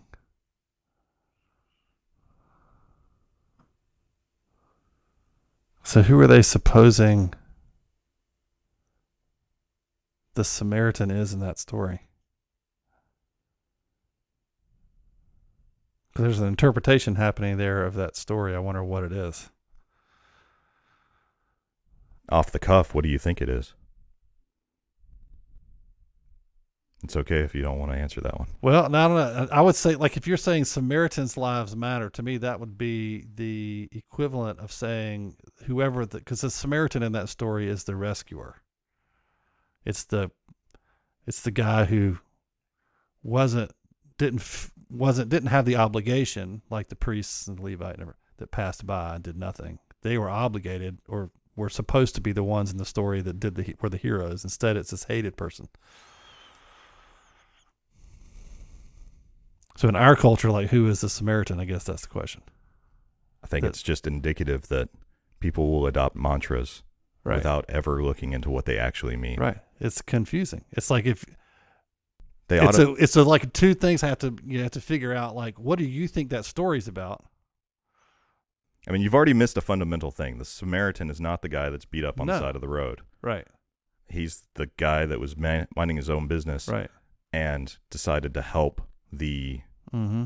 the the group that thought they were superior, Right. right? Because Samaritans were lesser than Jews in the Mhm. culture at the time. It was terrible. And yet this guy who was lesser than was he an Uncle Tom because he I mean, what do you what would be an Uncle Tom for a Samaritan, I wonder? Like right. was he See, the Samaritan is supposed to be the person you hate. He's a stand-in for the person you think is beneath you and has low moral qualifications. and can be the very thing that brings you back to life. Right. And so like, it's hard to know where the there's just so much ignorance in that statement. I don't even know how to parse it out because it's like, do you not even understand the story? Do you even know the story? Do you think the Samaritan is the one being rescued and you just don't know the story? Or do you, because depending on how you take it, it's like, well, you're saying cops' lives matter, or you're saying white people's lives matter, or you're saying black people's lives matter. I don't know what you're saying because I don't know what you think the story means.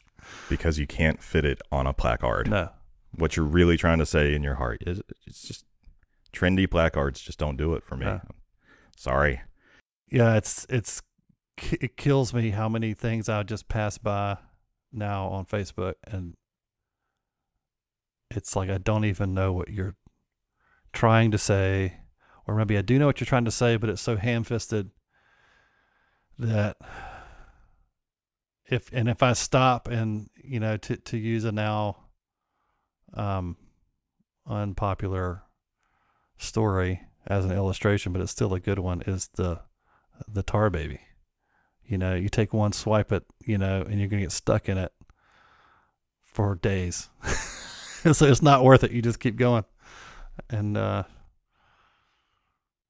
I don't know. It just seems like there's so little useful dialogue happening unless you're face to face or in some approximation of that. I don't know. Sometimes I just want to bail on the whole thing. There's And good just- reason to. Yeah. I mean, that's the that's what we're missing right now with not being able to have community is Mhm. The reasons not to bail. I mean, is the world a better place for Twitter and Facebook? I don't know. I don't know. I do like that my grandparents get to see my I do too. my kids, That's what everybody always says. right? But But oh, the price we pay. right.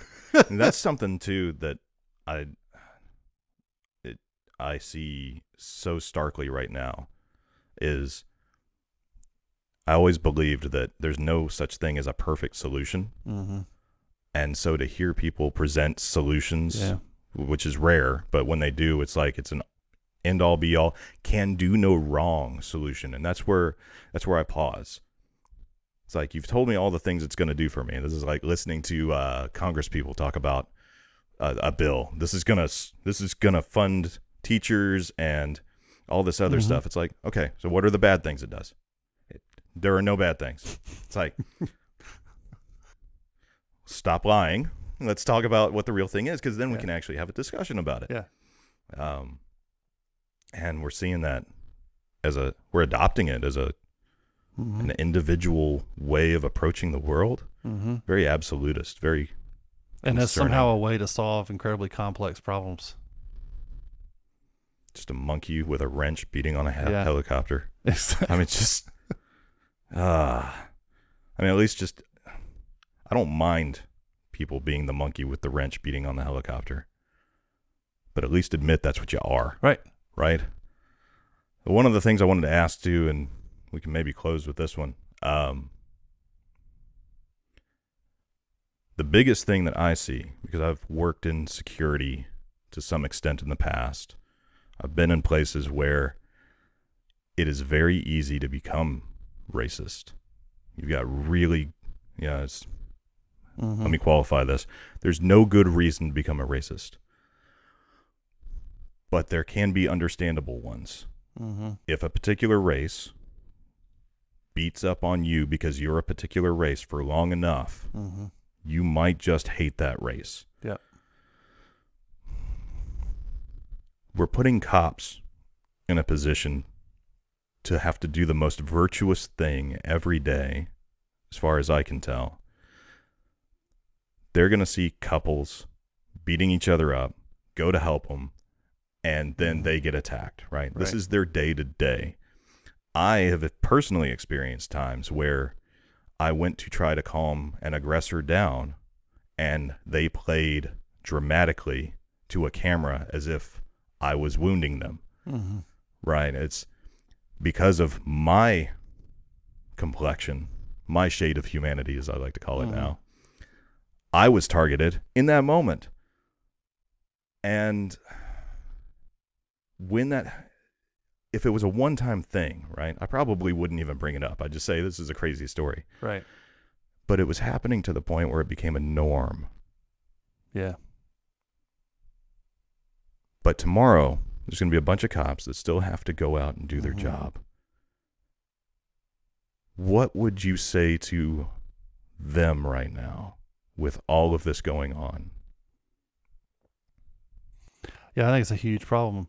I think, I mean, we've seen that with, you know, with every major war we've been in, guys that come back with these, you know, they've been killing people of a with certain level of melatonin in their skin for however long they've been over there, and that's the enemy. That's the enemy, and then all of a sudden they're supposed to turn that off, and um, I think cops go through the same thing. I've talked to police officers before, and they talk about that, and it's interesting. Like if you look at the um, statistics, what's almost not reported at all is contact rates.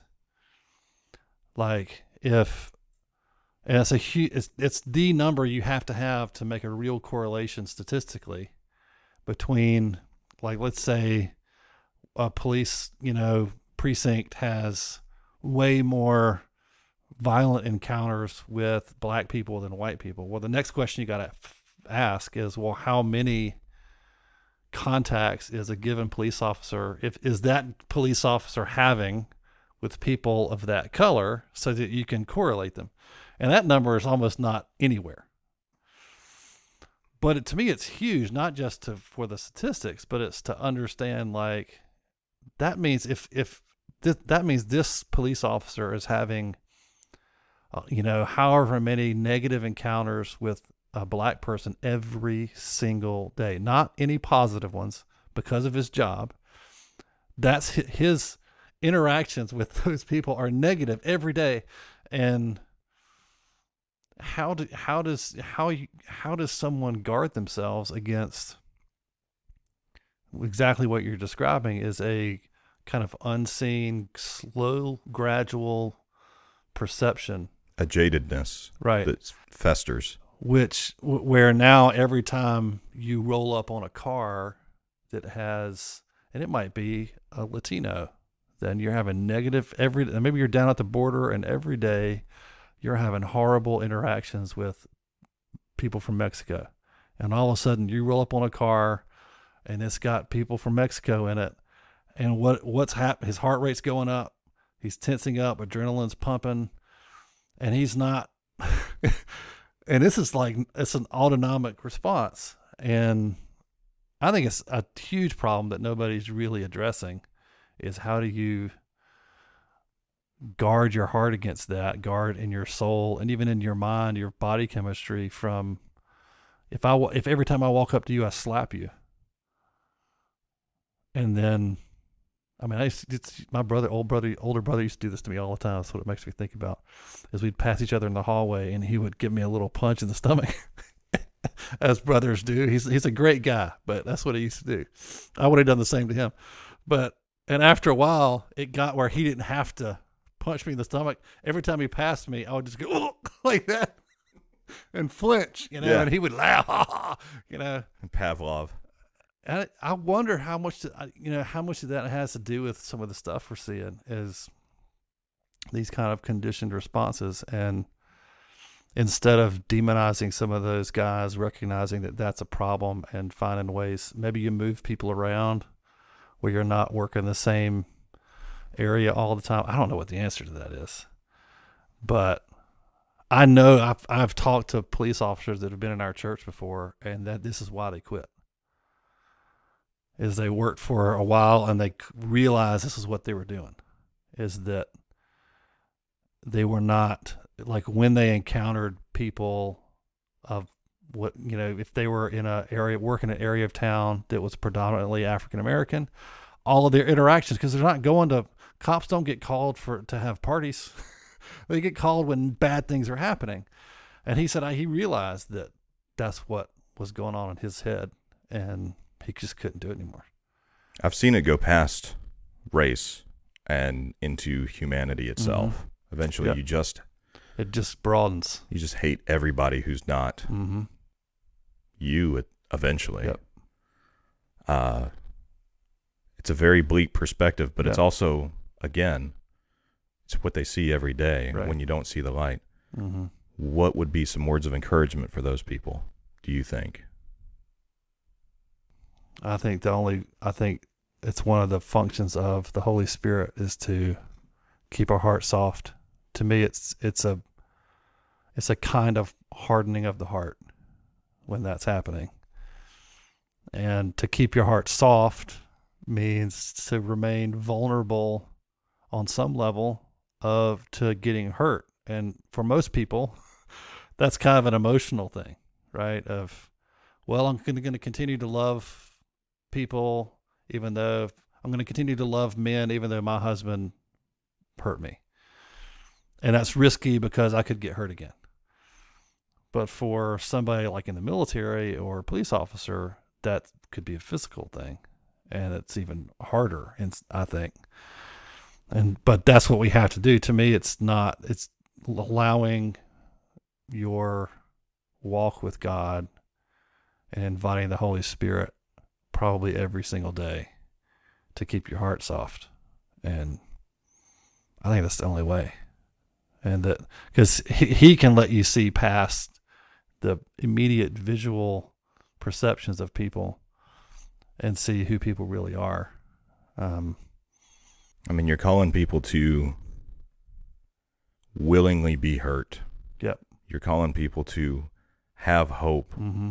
when many of them have gotten to the point, whether it's the cop engaging in certain activities Mm-hmm. or the oppressed minority being oppressed repeatedly by the Right. same groups.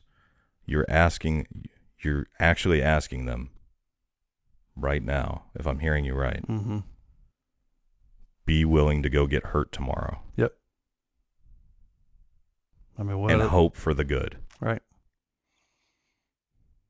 Yeah, and and if that and either that or you quit. I mean, goodness, those are horrible choices. But if if you can't do that, to me, that would be. I mean, I'm trying to put myself in the person in, in their shoes, and I think what I would be saying to myself is, if I wake up one day and I find that I can't, that I am, my heart is now hard, and it's closed off, and I can't find anyone to extend to open my heart to that I'm working around, then I got to do something else because I can't live that way.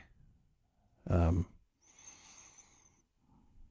because that's a to me that's a very dangerous place to be. You're either going to fall on one side into utter despair and hopelessness, right? As you're saying, like extrapolate your experience so wide that all of humanity is broken and unredeemable, and um and you check out, come you know, emotionally, physically, suicide, you know, or you go the other way into pure malevolence against all the world, right? I'm going to go wreck the world uh, because I've decided they're all evil and I'm going to I'm going to do that. And so become the avenging angel of your own bitterness. And so those are two non-starters for me. I don't want I wouldn't want to end up in either place. The avenging angel of your own Yeah. bitterness.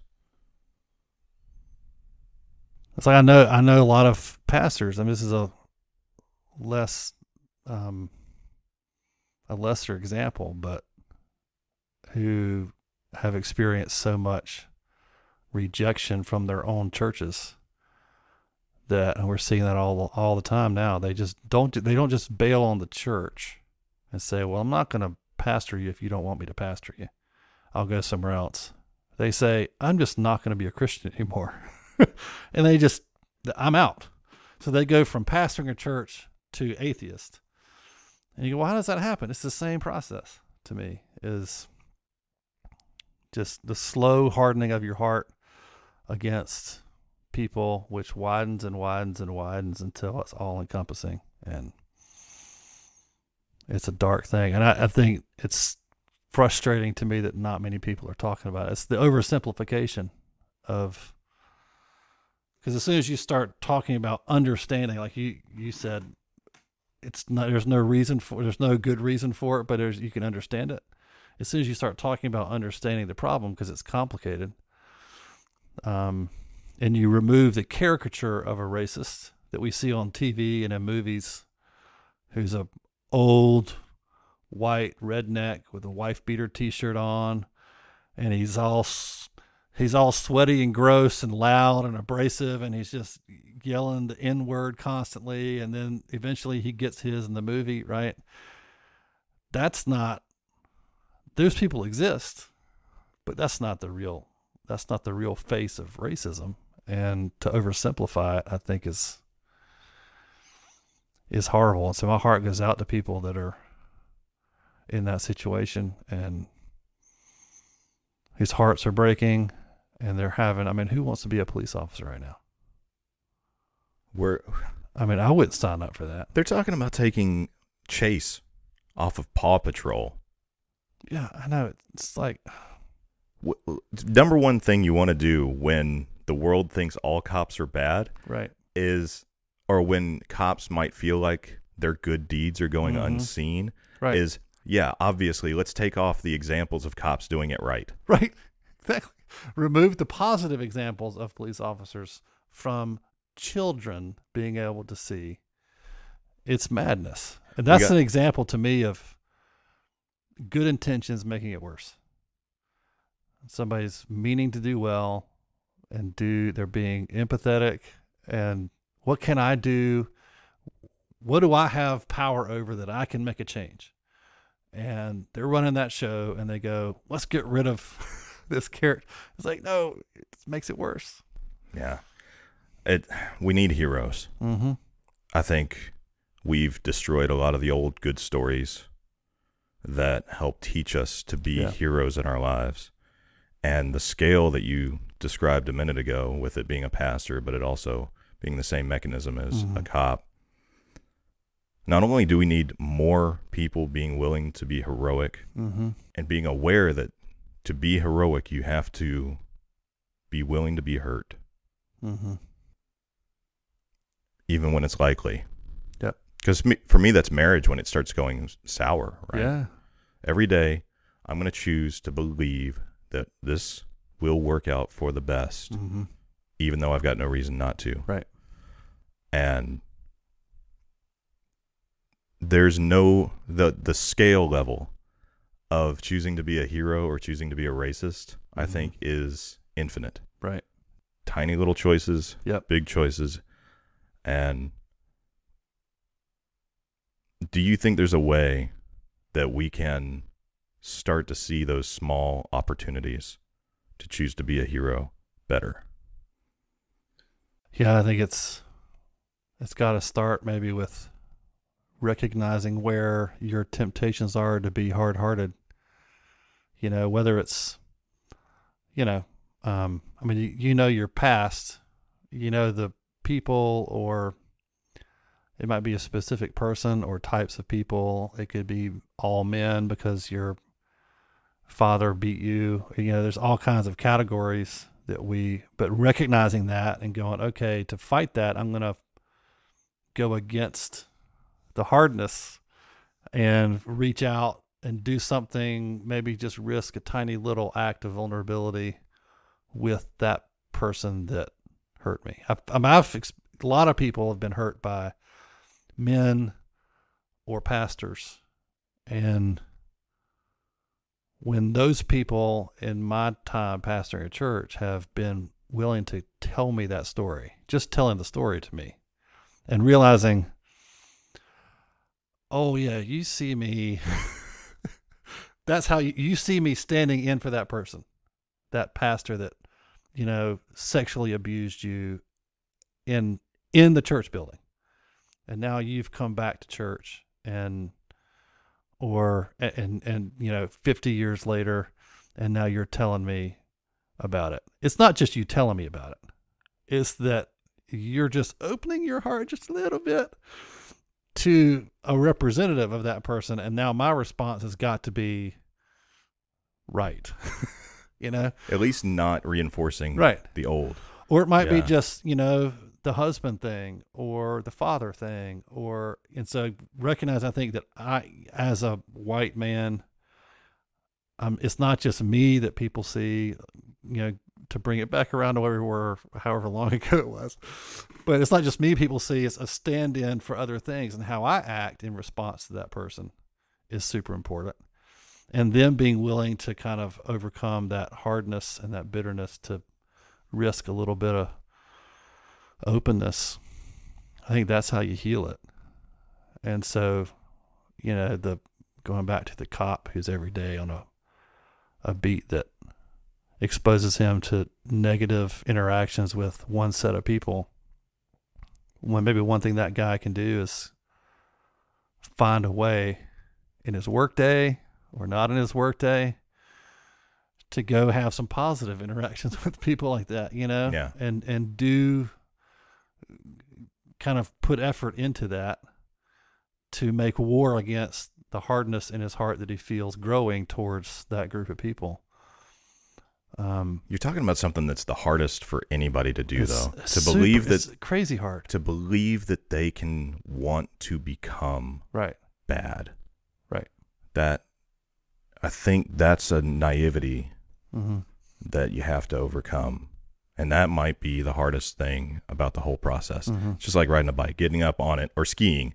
Getting up on the skis is the hardest part. Yeah, Yeah, this this same dynamic that's happening in this little group of pastors I'm in is watching the having the for me the one one of the things that's happened to me is the re- revelation of how hard it is when the black pastor is talking about what it's like to be him to a room full of white dudes and seeing him nervous because he's having to risk he's battling his own bitterness, right? His own story by talking about his own story in front of the these these guys who could we could and it's a holy moment, right? Where you recognize this person's risking something to open up this to me and I've got to respond. It can't, you can't respond casually to that. You have to be able to say, I realize that's hard for you to even talk about.